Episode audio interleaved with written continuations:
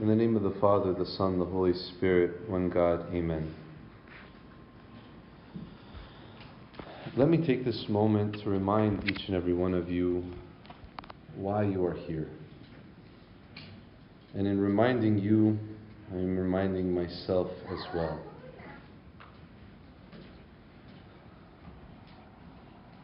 We come to church to celebrate the kingdom of God. That Christ came down, and Christ came down to earth to remind us again of who the Father is. Christ came down to remind us again who is God, because humanity had lost its way, humanity had forgotten who is God. And because they had forgotten who is God, their relationship with God was out of sync and needed to be restored and needed to be renewed. So Christ comes to renew again for us that relationship between humanity and with God. Remember, I'm reminding you why you're here, so just follow my train of thought. Why are we here today? Christ restores for us the knowledge of God, and he brings with him the kingdom of God. He says, repent, for the kingdom of God is at hand. And when he says the kingdom of God is at hand, he brings it not fully, not completely, partially, and he brings it especially through the coming down of his Holy Spirit upon the church. And so the church becomes the place of the people who celebrate the kingdom of God. The church becomes the place of the people who live in the kingdom of God. The church becomes the place of the people who are trying to bring others into the kingdom of God. Christ comes to remind us of who God is. Christ comes to bring his kingdom. Christ gives us of his Holy Spirit so that we can become active members within the kingdom of God. Active members within the kingdom of God. I think sometimes we think of things differently. Christ gave us the Holy Spirit, and then we have our own idea of what that means for us. Sometimes it's membership, sometimes it means maybe superpowers, maybe it means inspiration from God, maybe it means somebody to make us, help us in our day-to-day. Today's sermon is not a sermon about do better, try harder. Today's sermon is about understanding our place in the kingdom of God. And our place in the kingdom of God and how we celebrate that place when we come here in the Divine Liturgy. The Divine Liturgy itself is a journey. It's a journey. It's a journey that begins at 8 o'clock. And in that journey that begins at 8 o'clock, we are taking steps on that road towards the kingdom of God. Now, that road and that journey is not an easy journey, and it's not intuitive. Right? Sometimes we think, this is an exercise in stamina. I have to wait for the end of liturgy to receive the body and the blood, and then I have survived, I have received what I wanted to take, and I can leave in peace. But this journey is different, and how I want you to understand your place here is different. It's not me, this is the church. That this journey begins every week. I pick up from where I was last week, and every week I'm going deeper and deeper into the kingdom of God, and the readings of the Gospels are guiding us and helping us to go deeper into that mystery of the kingdom of God, which Christ revealed to us way back when, which Christ inaugurated and began with us. And so, in today's gospel, we see the kingdom of God at work through Jesus Christ. How is the kingdom of God at work with Jesus Christ in today's gospel? It starts off by saying that Jesus was in the house, right? So Jesus was in the house, and the house becomes a symbol of the church. The church is where Jesus is. Jesus was in the house, and in the house he preached the word to them. He preached the word. It says he preached the word to them. It's a detail that we gloss over because we're getting to the miracle of the paralytic. But not only did he preach the word to them, oftentimes you hear that he preached the kingdom of God to them. That's all it says. It doesn't say what he preached, but that he preached the kingdom of God. Remember the miracle that we read in the 9th hour of the Agbaya, of the 5 loaves and the 2 fish, that he gathered his disciples, went to the deserted place, and spoke to them about the kingdom of God. What he said to them we do not know, but in speaking to them about the kingdom of God, this was one of the main topics on his mind. This was very important to him. This is what he spoke about most of the time, probably about 50% of the time. If you look to the parables, he spoke about the kingdom of God. So when he preaches here in the house, and it says preaches them the word of God, the goal of that is so that the word of God, Jesus Christ the Word, finds a place within the soul of the individual. I'll remind you with the Pauline epistle, which was taken from where, if you were paying attention, said nice and clearly.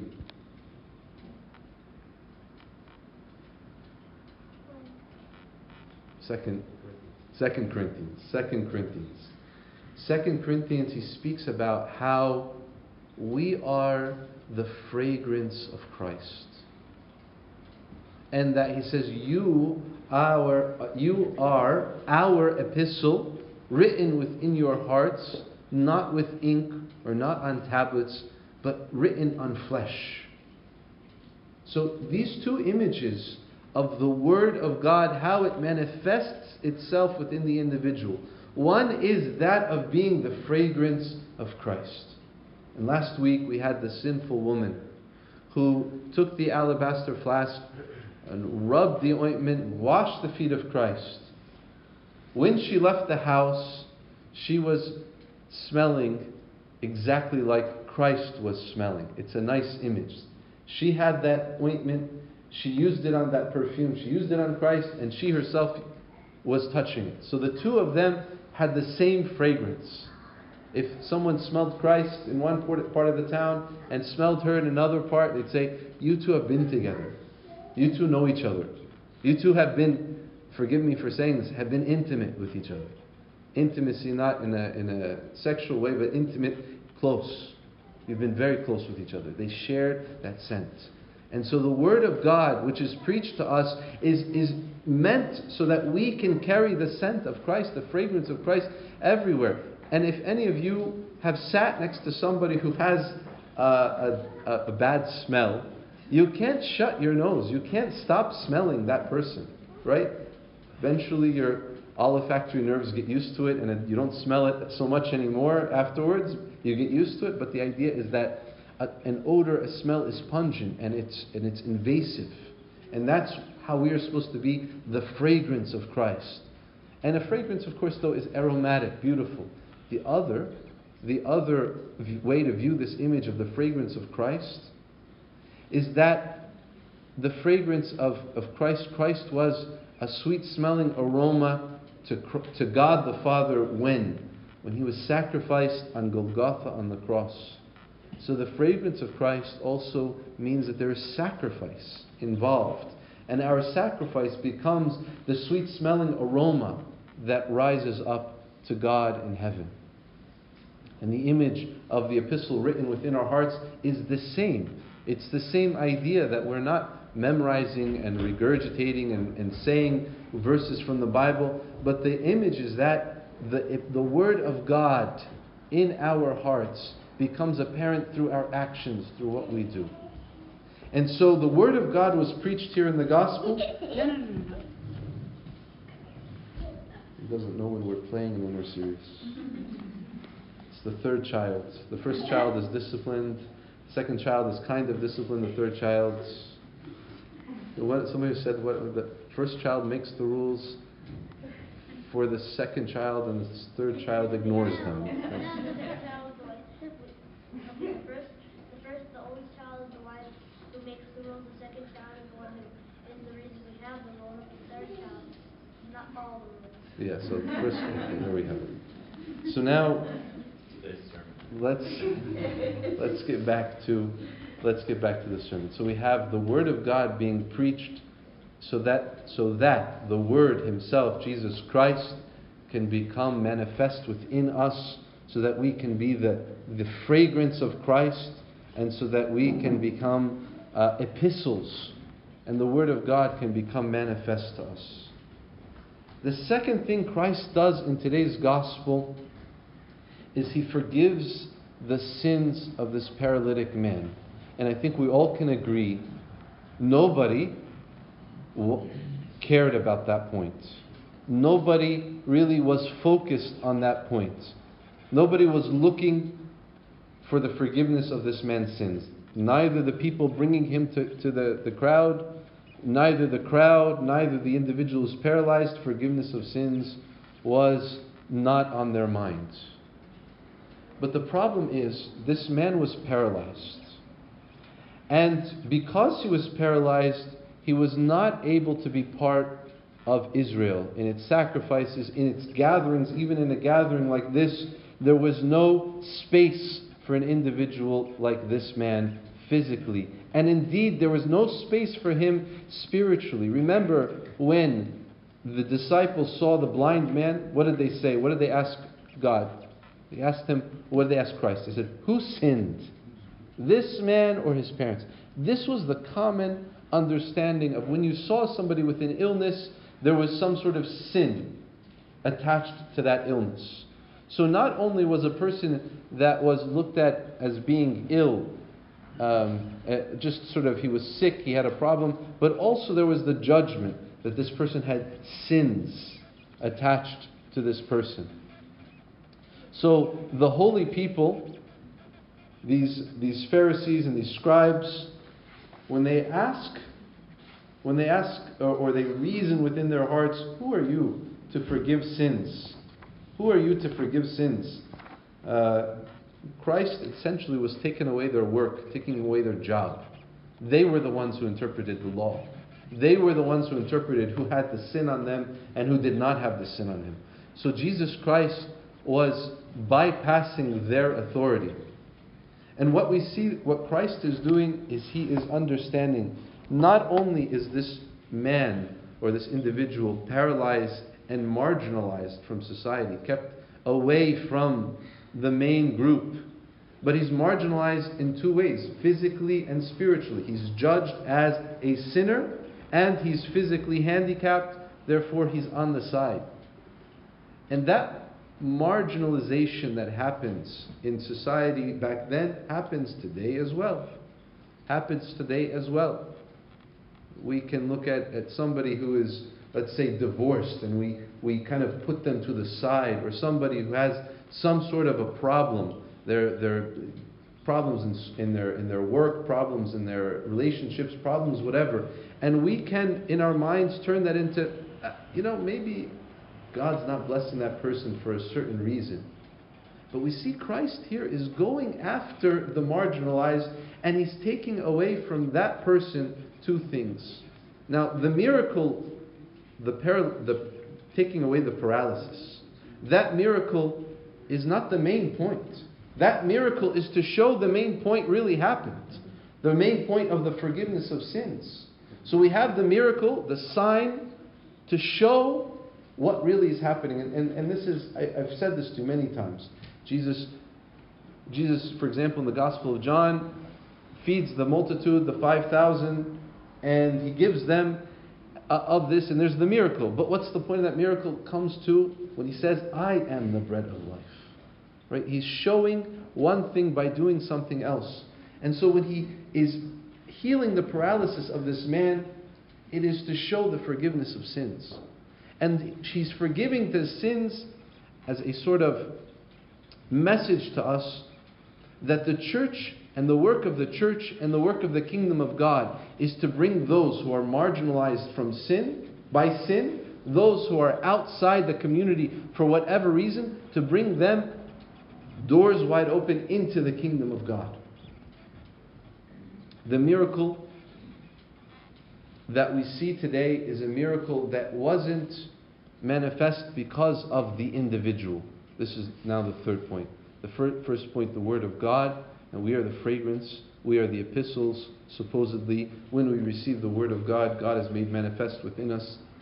Second is the forgiveness of sins, and the forgiveness of sins is the work of the church, and we must continue the work of the church, and this is the work of the kingdom of God, to bring all those who are far near to Him through the forgiveness of sins. And this is what the work of the church is, and this is why we are here, not only for our own but for others. Number three, it didn't happen because this man said, I want my sins forgiven, I must go to Jesus Christ who will forgive me my sins. It happened because there were friends of this individual who, whether they brought Christ for the right reasons or not, they had faith that what they were doing was right. They had faith that what they were doing was good.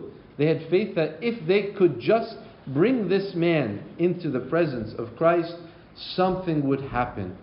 And so, in their effort to bring him into the presence of Christ, they made space for him. Space that was not normally available. They could have waited outside. I was just with the Pope, right? The Pope was... I wasn't personally with him. We were in a conference. Anybody that was not invited to this conference waited in the lobby of the hotel.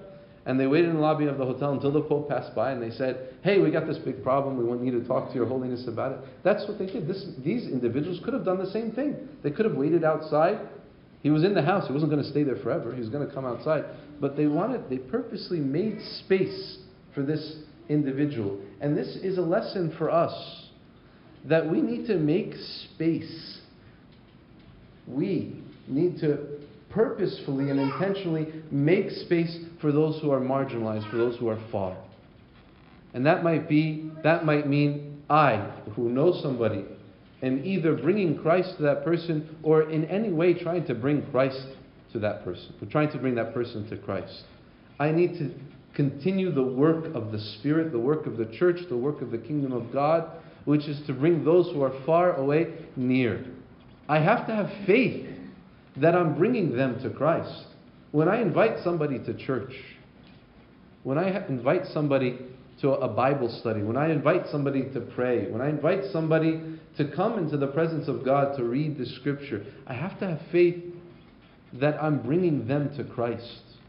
Not to a priest, not to a certain community, but to Christ Himself, who is able to heal and is able to continue the work that He started a long time ago. I need this faith. And I need this faith to be an active faith, not just ideas or intentions or emotions, but a faith that is looking to be creative and looking to be maybe a little bit courageous, maybe a little bit, there's some embarrassment involved. There's probably some financial repercussions to tearing off the roof of a person's home. There are other things that come in the way, but we have to be intentional about this idea of bringing people into the presence of Christ. And there are so many people that have the paralysis of sin. It doesn't have to be physical paralysis, but the paralysis of sin. The paralysis, whether it be of an addiction, whether it be of a bad relationship, or a way that, you know, some sort of issue that is in their life that is causing them to sin, and they can't get rid of it. And they see no hope, and they see no guidance, and they think about it in terms of therapy, and psychotherapy is okay, all that, psychology, that's all, it's good, it's needed, but they lack that one person who is able to heal the soul, which is Christ, the true physician, we say, of our souls and of our bodies. So the miracle today is a miracle of a community coming together, these individuals, these friends, bringing somebody to Christ. It is also a miracle showing us what is to happen in the end. Christ takes away his sins and heals his paralysis, and the paralysis is to show a sign of the kingdom. In the kingdom, these issues will not affect us. Just as in the kingdom, sin will be no more. And the effects of sin will be no more. So it becomes a sign for the kingdom. So coming back to that very first item I was talking about. But what we are doing here, what we are doing here is gathering into the kingdom, celebrating the kingdom, and looking for the kingdom. We look for the resurrection of the dead. But here, now, for a small moment, we shed from our minds this world. We shed from our minds all the anxiety, all the problems, and we start to imagine in a good way, not in a making something up, but we imagine how it's going to be like in the future. All gathered in one place in peace, looking for God who gives us all things, looking to the Father of light, from which every good gift comes. And those gifts are for our healing, and not only for our healing, but for the healing of our brothers and our sisters who are far away. Remember what I had said before, that tax collectors and the prostitutes and the harlots, this is the words of Christ, enter the kingdom of God before others. That Christ was called a friend of the sinners. And this space is not the space to be occupied only by saints, but it's to be occupied by those who are seeking to become saints. The hospital is not for the healthy, the hospital is for the sick. And this is the service of the church, and this is the good news of the message of the kingdom. So when we look to this today's miracle, it's not something that Christ just took away the paralysis and God can heal me of my sickness. But Christ is creating for us a different future. Future without sin, future without illness, a future of community. And we start to practice and live that here and today. Each and every one of us spend this time focusing on the kingdom of God. I wish we could have special glasses that said these glasses were the kingdom of God. And everything we view, everything we see is through the lens of the kingdom of God. Our interactions with everybody, our prayers, our focus, right? Literally, our focus, what we're looking for is everything, kingdom of God, kingdom of God. It doesn't mean we become, fundamentalists and talking to everybody about the Bible, but it definitely means that we will become the fragrance of Christ everywhere, and we will become the epistle that was written not in tablet or paper, but written within our hearts. We have work to do, all of us, including me first and foremost. I stand here and I preach, but I will be judged for every one of these words that I say. Hopefully I can do, and hopefully you can do what we are called to do. And this is work. That's why we have to come. That's why it's important for us to gather early on that journey, which we call the liturgy, into the kingdom of God. We gather so that we can be an active member, not a passive member, an active part of this. May God and may His kingdom be always the focus of our lives. And may we do all for the glory of God, the Father, the Son, the Holy Spirit, now and ever, and to age of all ages. Amen.